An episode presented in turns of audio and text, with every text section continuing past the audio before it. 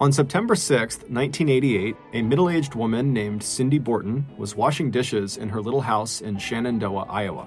As she did this, she heard a knock on her back door.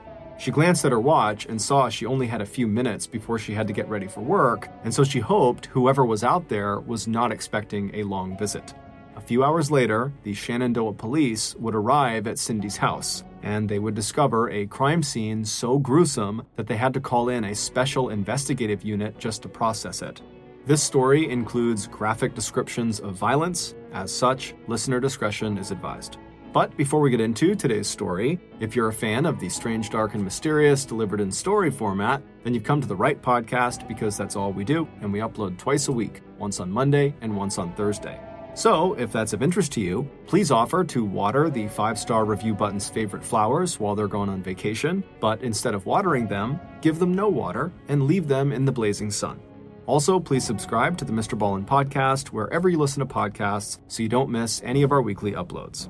Audible lets you enjoy all your audio entertainment in one app. They offer an incredible selection across every genre, from bestsellers and new releases to celebrity memoirs, mystery and thrillers, motivation, wellness, business, and much more. Audible is like the place for thrilling audio entertainment with highly anticipated new releases and next listen recommendations. I personally am a huge fan of the Jack Reacher action series by author Lee Child. It's about this huge dude named Jack Reacher who basically just goes around the country destroying very deserving bad guys. And my favorite is called The Killing Floor, which also happens to be the very first Jack Reacher novel. As an Audible member, you can choose one title a month to actually keep from the entire catalog. This includes the latest bestsellers and new releases. New members can try Audible free for 30 days. Visit audible.com slash ballen or text ballen to 500 500. That's audible.com slash ballen or text the word ballen to 500 500 to try Audible for free for 30 days. audible.com slash ballin. Angie's list is now Angie, and we've heard a lot of theories about why. I thought it was an eco move. Fewer words, less paper. No, it was so you could say it faster. No, it's to be more iconic. Must be a tech thing. But those aren't quite right. It's because now you can compare upfront prices, book a service instantly, and even get your project handled from start to finish. Sounds easy. It is, and it makes us so much more than just a list. Get started at Angie.com. That's A N G I, or download the app today. Okay, let's get into today's story.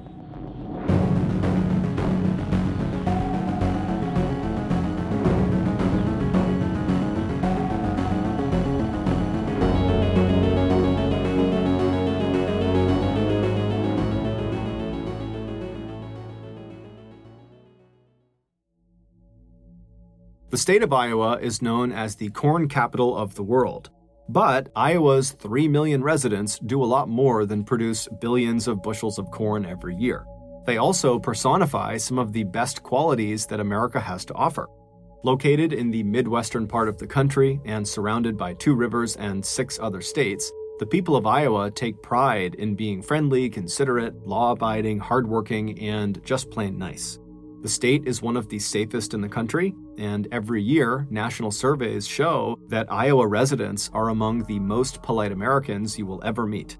And if there's one place in Iowa where you are guaranteed to be treated, quote, Iowa nice, it's the little town in the southwest corner of the state called Shenandoah. At one time, Shenandoah was considered the seed and nursery capital of the entire world. They no longer hold that title, but residents of this town are still surrounded by some of the most beautiful flowers and trees on the planet, along with some of the best tasting fruits and vegetables. And back in 1988, if there was one person in Shenandoah who absolutely embodied the town's spirit of friendliness, hospitality, and local pride, it was 39 year old Cindy Borton. If you were a visitor to Shenandoah back in the late 1980s, Cindy would be one of the first people to run right up to you to introduce herself and offer you directions or recommendations of where to go in her little town. And if you were one of Cindy's friends or neighbors, she would drop anything she was doing to help you, and it didn't matter if it was day or night. Unlike many of the town's 5,500 residents whose family had been living in the town for generations, Cindy and her husband Robert and their son John had moved to Shenandoah later in life. Cindy was born on May 22, 1949, in another small Iowa town called Garwin that was located three and a half hours to the northeast of Shenandoah. There, she and her brother had grown up playing outside and helping their parents with daily chores. After high school, Cindy went to work at a local restaurant, which is where she met her future husband, Robert. He had grown up in another Iowa town about 30 minutes away from her. Robert was a stocky young man with horn rimmed glasses and brown hair that he swept back from his receding hairline. And when he met Cindy, he was instantly charmed by the smiling and laughing waitress with thick dark hair and shining eyes.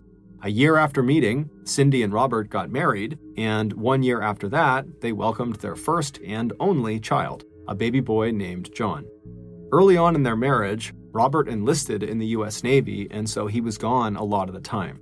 As a result, Cindy stepped up and became the anchor of the family, always putting the needs of her husband and her son over her own. She also began working multiple part time jobs to supplement Robert's military income, which was just not that much. However, she only took jobs that did not interfere with her ability to spend quality time with her son, John. In 1977, after Robert left the military, the Bortons moved to a town in Illinois called Evanston. There, Robert enrolled in a private seminary so that he could fulfill his lifelong dream of becoming an ordained pastor. In 1981, Robert graduated from the seminary, and a year later, he got an offer from a little church in Shenandoah asking him to come be their pastor. Robert and Cindy were thrilled, and so after Robert accepted the offer, the little family packed up their belongings and then made the eight hour trip west back to their home state of Iowa and into the pretty little town of Shenandoah. Once in Shenandoah, Cindy immediately threw herself into her new role as the pastor's wife. She was naturally outgoing and empathetic, and so she pretty much instantly became a favorite, not just with Robert's congregation, but with the rest of the town as well. Even though Robert had landed his dream job, it was not a high paying job, and so, like Cindy, he needed to go out and pick up some extra work to make ends meet. Robert would get a part time job at a car dealership where he washed and cleaned cars, and Cindy, after arriving in Shenandoah, worked as many as three part time jobs, including her main one at a donut shop. But despite how much Cindy and Robert were forced to work every week, they were very happy people. In fact, when most people described Cindy when she was living in Shenandoah, they would talk about her laughter because one, she seemed to always be laughing and smiling, and two, because her laughter was incredibly infectious, and anyone who heard it couldn't help but laugh themselves. But the Bortons' seemingly perfect life would go off the rails in 1987, five years after the Bortons had arrived in Shenandoah. That summer, Robert's church, which had been struggling financially for years, was finally forced to shut their doors, and so Robert's job was gone, and so too was his main source of income. This loss was devastating both emotionally and financially for the Borton family.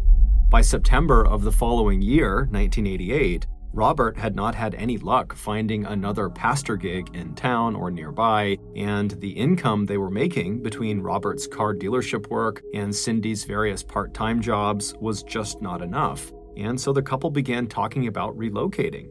However, they both loved Shenandoah, it was their home, and John, who was 18 at the time, he was about to start his senior year in high school, and so they really didn't want to pull him out until he was done.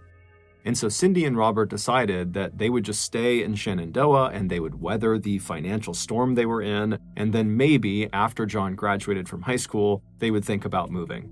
But when John's senior year actually began that September, the Bortons' 18 year old son suddenly developed a serious case of senioritis, meaning he didn't want to go to school. And on the morning of Tuesday, September 6th, just a few days into the new school year, John walked into the family kitchen and announced to his mother that he did not want to go to school ever. Cindy had to argue with John all by herself because Robert had already left that morning for work. But luckily, John eventually just gave up because he knew his mother was not going to budge. She wanted him to go to school. And so, begrudgingly, John ate his breakfast, he gathered up his backpack, and he followed his mother out to her car that was parked in the driveway. On the drive to school, Cindy reminded her son that she'd be working at the donut shop that afternoon, and so he'd have to walk home. When they arrived at Shenandoah High School a few minutes later, John, who was still very annoyed with his mother for forcing him to go to school that day, he got out and he slammed the car door before mumbling a barely audible goodbye to his mother. As Cindy drove the short distance back to their house, she tried to tell herself that, you know, John's behavior was just typical teenage behavior, and once the school year really got going, John's attitude would surely improve. Still, it was something she intended to talk to Robert about when he came home that afternoon for his lunch break. Once Cindy was back at their home, she parked the car in the driveway and walked through the back door and down the short hallway into the kitchen. After cleaning up the breakfast dishes, she caught up on a few household chores and made sure that the clothes she planned to wear to work that afternoon were clean and ready to go. Then she glanced at her watch and headed back into the kitchen to heat up some spaghetti sauce and pasta for lunch with Robert. Right at 12 p.m. that afternoon, just a half mile away, Robert would tell his boss that he was headed home for his one hour long lunch break. A few minutes later, Robert pulled his pickup truck into the driveway of his modest little house. He turned off the engine and he walked up the steps to the front door. As he stepped into their small living room, he called out to let Cindy know that he was home. After she called back to him from the kitchen, Robert went to the first floor bathroom to wash up before he too headed into the kitchen to join his wife. As Cindy served him a hot plate of spaghetti, Robert listened as Cindy told him about how John had not wanted to go to school that morning and how upset he was when she dropped him off. And Robert would agree with his wife that, you know, this did seem like typical teenage behavior and that, yeah, probably as the school year wore on, his attitude would change. The pair would chat about John's behavior for the bulk of their meal, and then at about 12:45, Robert put his dishes in the sink. He thanked Cindy for his lunch, and then he told her he'd see her that afternoon after she got home from her shift at the donut shop. A few minutes after Robert had left the house to return to work, Cindy was already washing the lunch dishes when she heard a knock on the back door. She glanced at her watch and wondered who would be visiting her in the middle of the day. A little over an hour later, at around 2 p.m., Robert received a call at the car dealership where he worked. When his boss handed him the phone, Robert heard the voice of Cindy's coworker at the donut shop. Sue Rogers told him that Cindy had not shown up for work, which was unlike her since she usually arrived for her shift early. Sue had tried calling the Borton house, but no one had picked up. Robert told Sue that, you know, maybe Cindy had taken a nap after lunch and she's just overslept. An hour later, at 3 p.m., Robert got another call from the donut shop. This time, Sue sounded worried. Cindy still had not shown up for work, and a coworker who went by the Borton house had stopped at the back door to call out for Cindy but didn't get an answer and they noticed that the door was open. But this coworker didn't want to go inside without being invited, and so they left. Robert called home, and when Cindy did not pick up the phone, he asked his boss if he could leave work to go check on his wife. Just after 3:30 p.m., Robert pulled up to his house, and the first thing he noticed was that Cindy's car was still in the driveway. After parking his truck just behind her car, Robert walked up to the front door and let himself in, calling out his wife's name as soon as he stepped inside. When there was no answer, Robert began walking from the living room where he came in at the front of the house toward the back of the house where the kitchen was. As he walked, he kept yelling out for Cindy, but it was silent. When Robert finally reached the kitchen and got a view of the kitchen, he came to a complete and sudden stop. Backing slowly away, Robert reached for a nearby phone on the wall and he called 911. When they picked up, he would tell police to come to his house right away because his wife had had a terrible accident. After hanging up the phone, Robert grabbed the family dog's collar off of a nearby hook, and he put it on the dog and led the dog outside to the backyard where he tied the dog up. And then Robert walked around the outside of the house to the driveway in front, where he leaned against the side of Cindy's car, and there he waited patiently for the police to arrive. When the local police and ambulance arrived at the Borton house a few minutes later, Robert stepped forward to meet them. Then he stayed outside while the police and the medical technicians entered the front door and made their way into the kitchen and back.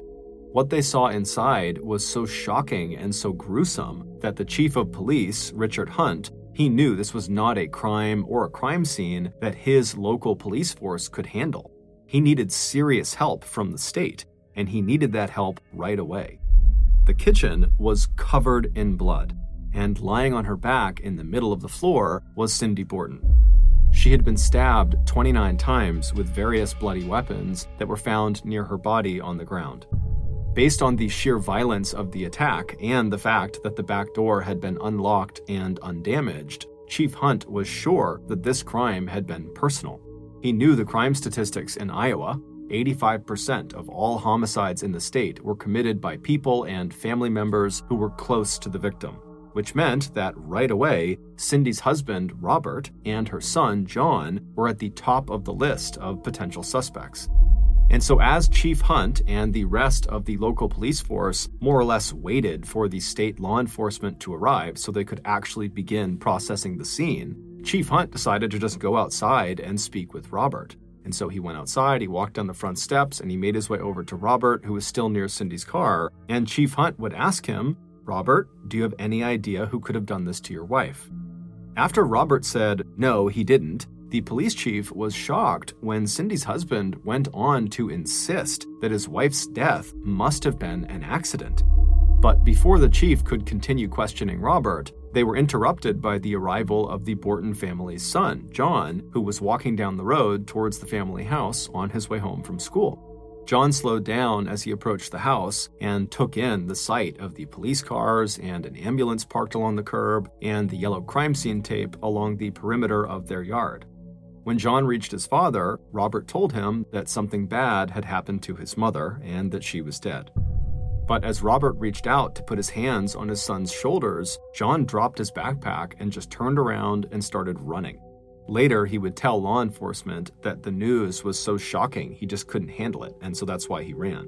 When John did return to his house almost two hours later, personnel from the state's Division of Criminal Investigation had finally arrived, and they were dusting for fingerprints and gathering evidence inside of the Borton house.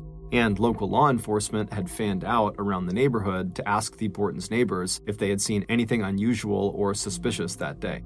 By then, Robert had also told police exactly what he had done that day, starting with him leaving the house at 6:45 a.m. to go to work, and then arriving at work at 7 a.m., and then coming home again at noon for lunch with Cindy, and then leaving again and getting back to the car dealership at 1 p.m. Robert also described the calls he got from the donut shop saying that Cindy had not shown up for her 2 p.m. shift, and he would describe to police what it was like when he arrived at his house at 3:30 p.m. to check to see if Cindy was okay. After John was back at the house, he would tell police that he had been at school from the time his mother had dropped him off in the morning until school let out at 3:30 and then he had walked home. When the state investigators asked John if anything about that morning had seemed out of the ordinary, at first, John said no, but then after a few seconds, he changed his answer to yes. He said that he and his mother had been arguing that morning because John didn't want to go to school that day, but he told police this was not anything serious.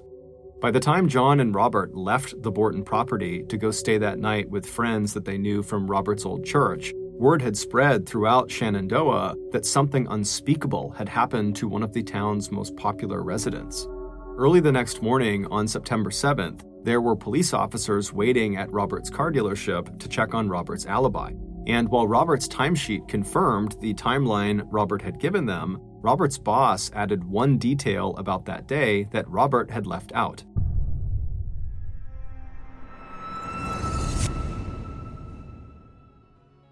Mr. Ballen Collection is sponsored by BetterHelp.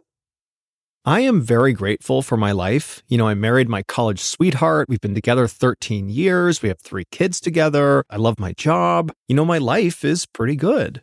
But what I've learned about mental health is that it doesn't matter what you have, it matters how you feel. And even though on paper I feel like my life is perfect, the reality is I deal with bouts of anxiety and depression all the time, even when there's no outward sign that I'm dealing with those things.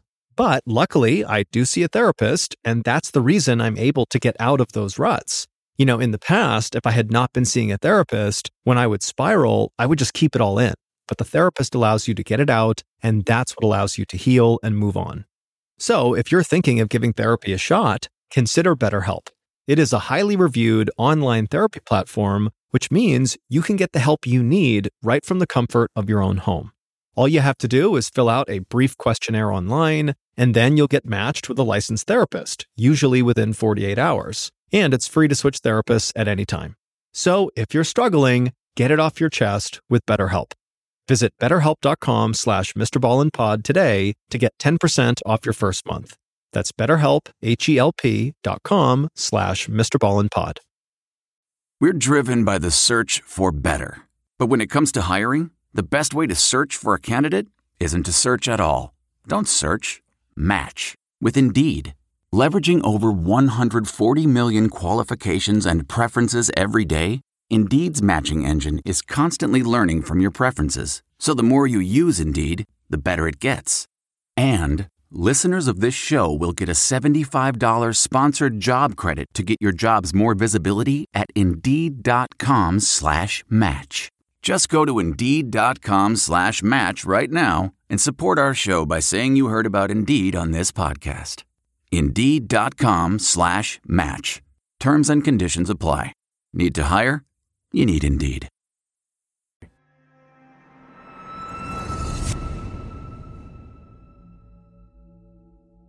When Robert arrived back at the dealership after his lunch break, he had apparently changed his clothes.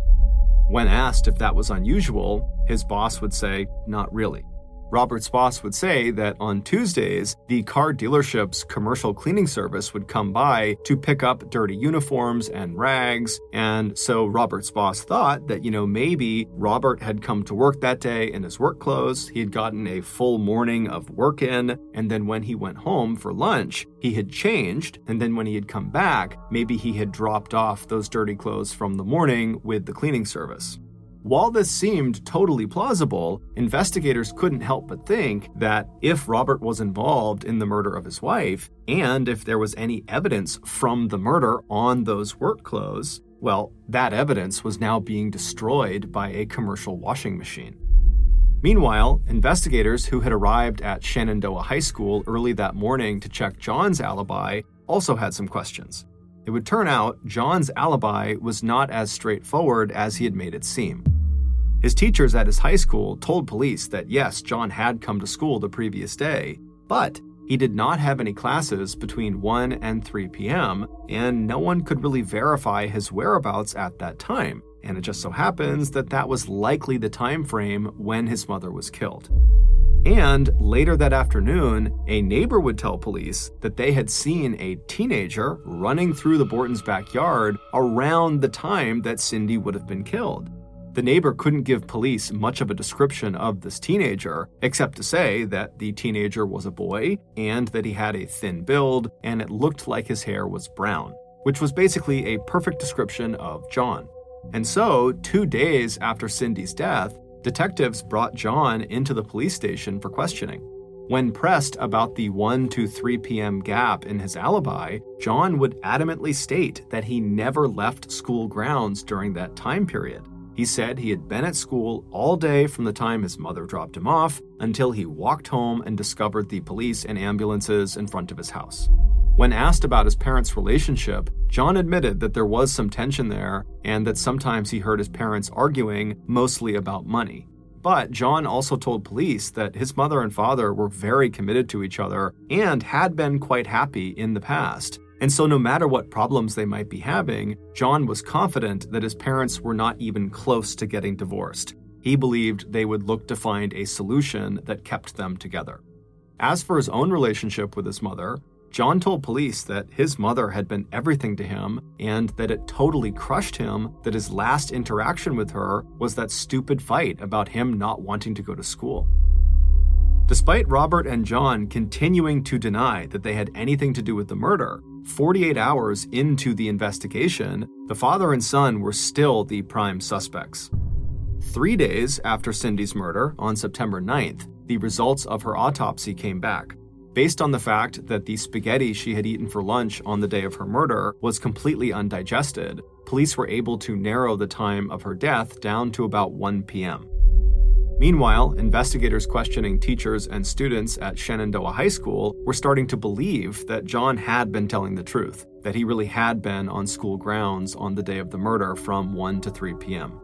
At Cindy's memorial service on September 13th, six days after her murder, investigators were waiting outside the church.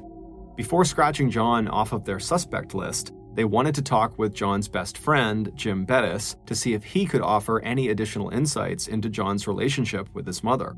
Jim had been a frequent visitor at the Borton household, and since Cindy's death, he had been spending a lot of time with John, comforting him. And so police were hopeful that if John was involved, you know, maybe Jim would have picked up on it and maybe Jim would be willing to talk about it. But according to Jim, there really were no problems between John and his mother. He said John loved his mother and that he would never hurt her. And as for that fight that they got in over John going to school or not that morning, Jim said that was totally insignificant and not a reflection of John and Cindy's actual relationship. After speaking with Jim and a few other friends of John's that came out of the memorial service, investigators felt satisfied that John really was not involved, and so they crossed his name off the suspect list. So, with no other new leads and no further information on any teenager running across the Borton's yard on the afternoon of the murder, investigators were now sure that the killer had to be Cindy's husband, Robert.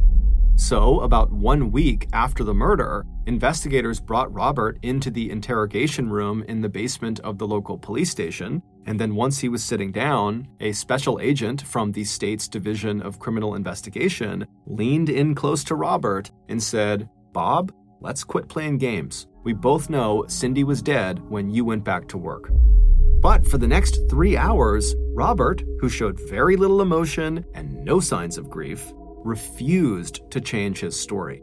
He said he had nothing to do with his wife's murder. He said that Cindy had seemed totally normal when he left for work early on the morning of the day she died, and when he came home for lunch that day at noon, she was alive. And she was also still alive when he left to go back to work at 12:45 p.m.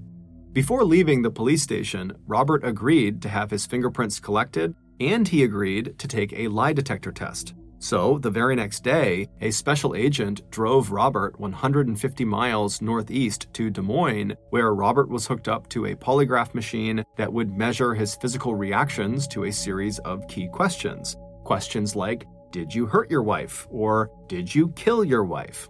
And Robert would answer these questions the same way he had the day before in the basement interrogation room at the police station. No, I didn't hurt my wife. No, I didn't kill my wife. But this time, the polygraph machine showed that Robert was not being truthful. He didn't fail his test by much, but the results convinced investigators that despite Robert's denials, he must be the killer. And so the agent who had administered the lie detector test pulled Robert aside for another round of intense questioning, telling him, hey, you failed this test, so you gotta tell us the truth now. But Robert continued to say that he had nothing to do with it, and he even fell asleep during this interrogation. Even with this failed lie detector test, the police lacked hard evidence that linked Robert to the murder. And so, even though they wanted to keep him, they couldn't. They had to let him go. And so, a special agent drove Robert back to Shenandoah, and on the drive, he turned to Robert and he said, You know, Bob, when this is all over and you've been arrested, charged, tried, and convicted, I would be honored if you confessed to me.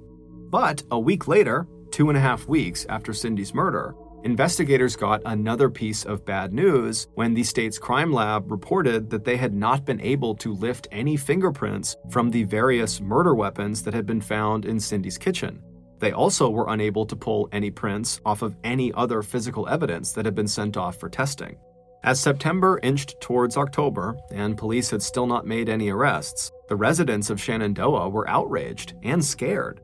Every day they called the police station and the mayor's office seeking updates, and local gun stores reported a serious uptick in sales. And in November, Robert, who was being questioned by police nearly every day and was being shunned by residents who now walked across the street to avoid talking with him, he packed up the family's belongings and moved with John to the town of Gladbrook, just outside of Des Moines, where he and Cindy had actually gotten married. Around this time, local reporters began asking the question that was on everyone's mind How was it possible that in a town as small as Shenandoah, police could not figure out who had committed such a heinous crime? And on top of having a murderer on the loose, Shenandoah also had an arsonist on the loose. Around the time Cindy was killed, someone had been intentionally setting fires around town, damaging an elementary school, as well as destroying a pickup truck. And while the arson attacks didn't appear to be connected to Cindy's murder, it did seem odd that there would be two violent crimes happening at the same time in a town that saw almost zero violent crime. And so some investigators began to suspect, just because of the rarity of violent crime, that the arson attacks and the murder had to be connected. And on November 30th of that year, their suspicions seemed to be confirmed. On that day, there was an arson attack at Shenandoah City Hall, except this time the arsonist left behind a note. On this note, the arsonist warned police that the school fire and the truck fire and the murder of Cindy Borton were nothing compared to what was coming next. At the end of this note, the arsonist identified themselves as, quote, the Night Stalker. The Night Stalker was the name of a notorious murderer in California who had been captured three years earlier. But what really caught the attention of law enforcement was the fact that whoever had signed the note also left behind a fingerprint at the very bottom of the piece of paper the note was written on. While investigators waited on the results of the fingerprint analysis, they returned to the scenes of the earlier arson attacks, and on a bridge near the school fire, police had found the letters NS painted on a concrete support. They believed these had to be the initials of the Night Stalker. By early December, the mayor of Shenandoah had received more than 200 calls from terrified residents demanding that the police find the arsonist slash killer before they murdered anyone else. But the Night Stalker lead came to an abrupt end a few weeks later when the fingerprint analysis not only failed to match Richard Borton's fingerprints, it didn't match any prints on file in any local, state, or federal law enforcement database. So, unfortunately, both the arson cases and the murder case began to grow cold. It wasn't until five months after Cindy Borton's murder that local and state investigators would get the tip they needed to break the murder and arson cases wide open. Around dinner time on the cloudy, cool night of January 30th, 1989, the Shenandoah police chief, Richard Hunt, got a call from one of his officers. There was a teenager who had just walked into the police station and he wanted to talk with someone about the murder of Cindy Borton. A few minutes later, Chief Hunt was sitting in his office looking across his desk at 18 year old Jack Johnson, one of John Borton's best friends and classmates, and one of the boys investigators had talked with back in September when they were confirming John's alibi for the time of his mother's murder. Jack told Chief Hunt that a few days earlier, on January 26th, Jack had been talking to someone, and during their conversation, Jack had asked this person what was the worst thing they had ever done. And this person paused for a moment, and then they said to Jack, I've done something that I'm pretty sure God will never forgive me for. Jack would go on to tell police all the awful details of what this person claimed to have done that God would not forgive them for. Based on Jack's testimony, this is a reconstruction of what really happened to Cindy Borton. Back on the day that Cindy died, September 6, 1988, she and her husband Robert were sitting in the kitchen eating spaghetti and talking about their son's recent bad behavior. After Robert was done eating, he put his dirty dishes in the sink, he thanked his wife for the food, and then he headed out the door to go back to work. As Cindy began washing the dishes, she heard a knock on the back door. Glancing at her watch, she saw it was already almost 1 p.m., which meant she didn't really have a lot of time to visit with whoever this was before she had to step away and get ready for her 2 p.m. shift at the donut shop. And so, feeling a little bit flustered, Cindy turned off the faucet and she dried her hands. And then she walked around the counter and she walked down the very short hallway that led to the back door of the house. And as she walked down this hallway, she looked through the glass of the back door and she saw who her visitor was. And even though she was pressed for time, she couldn't help herself. She smiled. She was happy to see him. However, she was a little bit concerned that her visitor was not in school.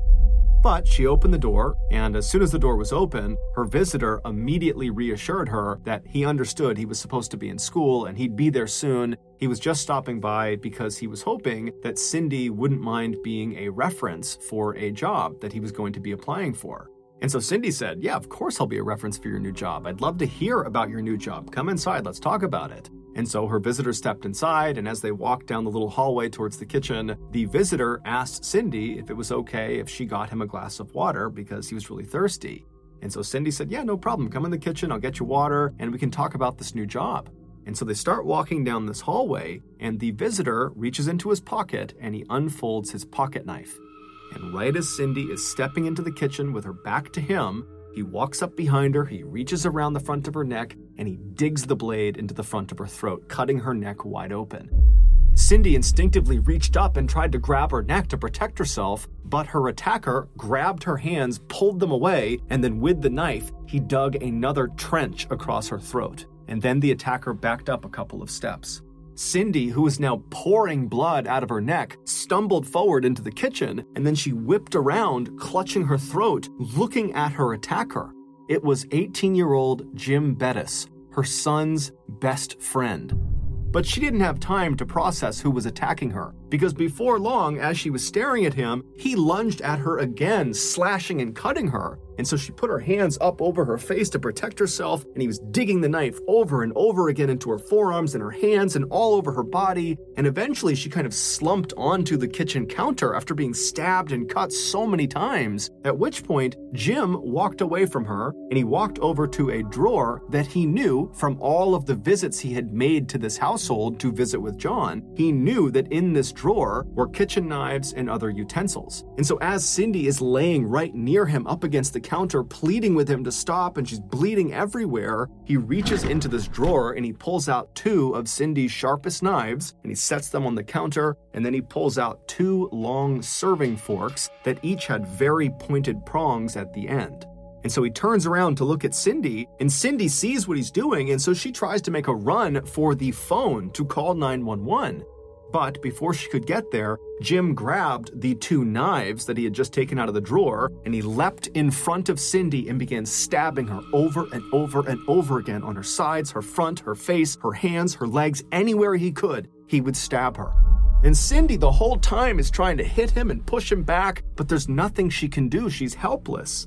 And then at some point, she kind of falls to the ground, but she's not dead yet. And so at that point, Jim put down the two knives he had just taken out of that drawer and he went back and he got the two serving forks. And then he went back over to Cindy, who was now crawling across the ground trying to get to the phone. And he began stabbing her in the back, in the back of the neck, on the side, over and over and over again. Despite multiple puncture wounds to her vital organs, Cindy was not dying. She was bleeding profusely. She was likely mortally wounded at this point, but she kept trying to move forward. She kept trying to fight back. She was doing anything she could to save herself. But eventually, Jim overpowered her. He flipped her over onto her back. And then, kneeling next to her, he got his tools lined up next to him the two knives, his own knife, and the two serving forks. And systematically, he began using these tools to begin cutting and slashing and digging into the front of her torso. And he would continue to do that until Cindy finally stopped moving.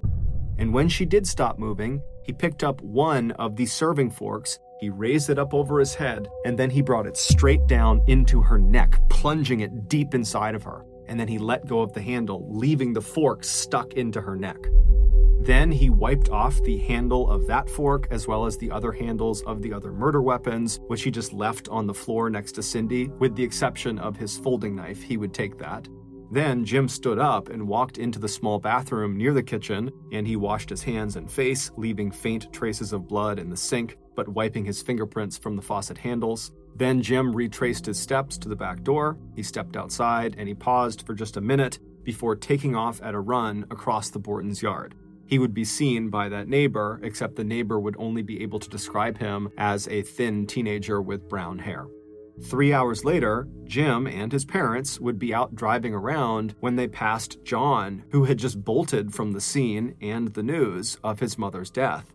Jim's parents slowed the car down, and Jim leaned out the window and he comforted his friend, asking him if he wanted to come into the car and talk about what happened. You know, did he need a ride anywhere? But John, who was in a state of shock, would just shake his head and keep on running.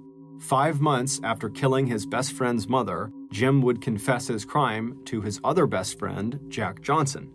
Not only would Jim tell Jack exactly where he had disposed of his pocket knife, he would also draw a diagram for Jack showing him exactly where Jim had left Cindy's body inside the Bortons' kitchen. On the night of January 30th, which was the day that Jack Johnson had gone to police to tell them about Jim, he presented Jim's hand drawn diagram and pushed it across the desk to Chief Hunt. On February 2nd, 1989, police asked Jim Bettis to come to the police station for an interview.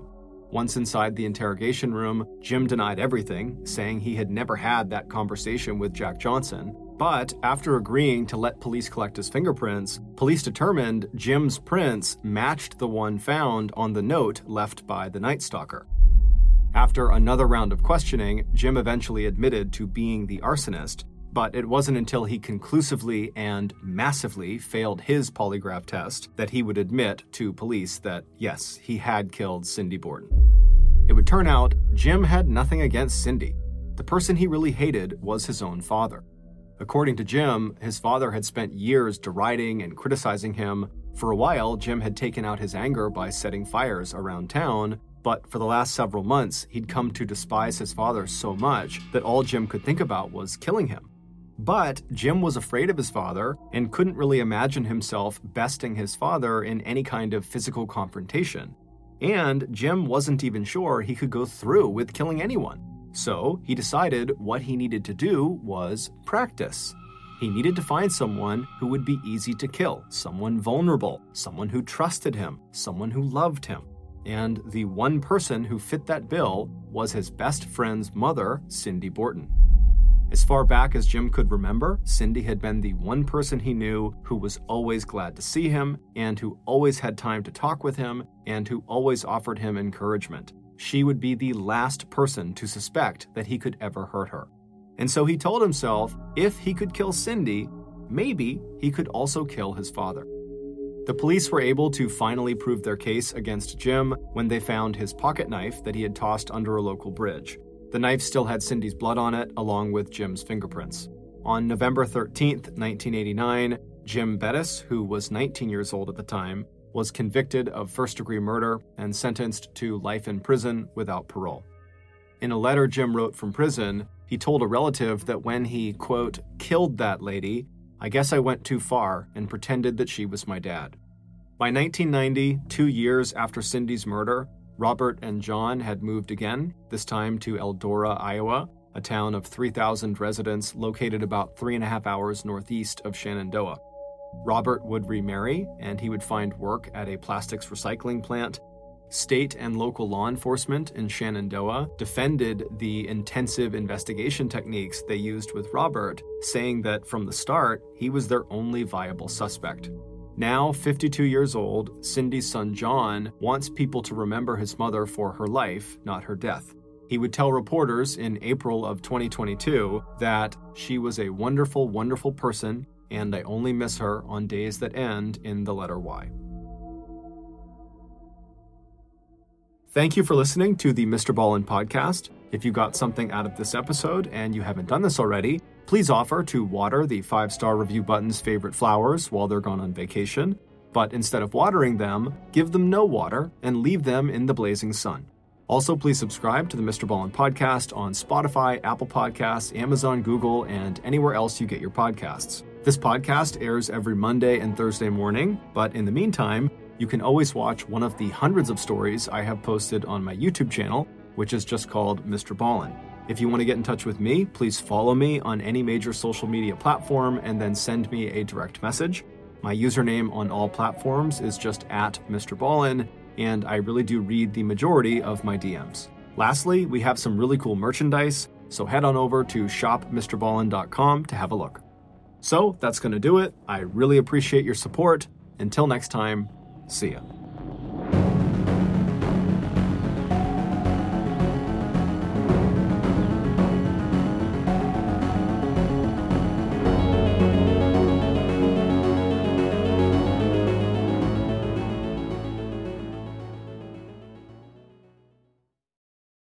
Hey, Prime members, you can binge eight new episodes of the Mr. Ballen podcast one month early and all episodes ad free on Amazon Music. Download the Amazon Music app today. And before you go, Please tell us about yourself by completing a short survey at wondery.com/survey.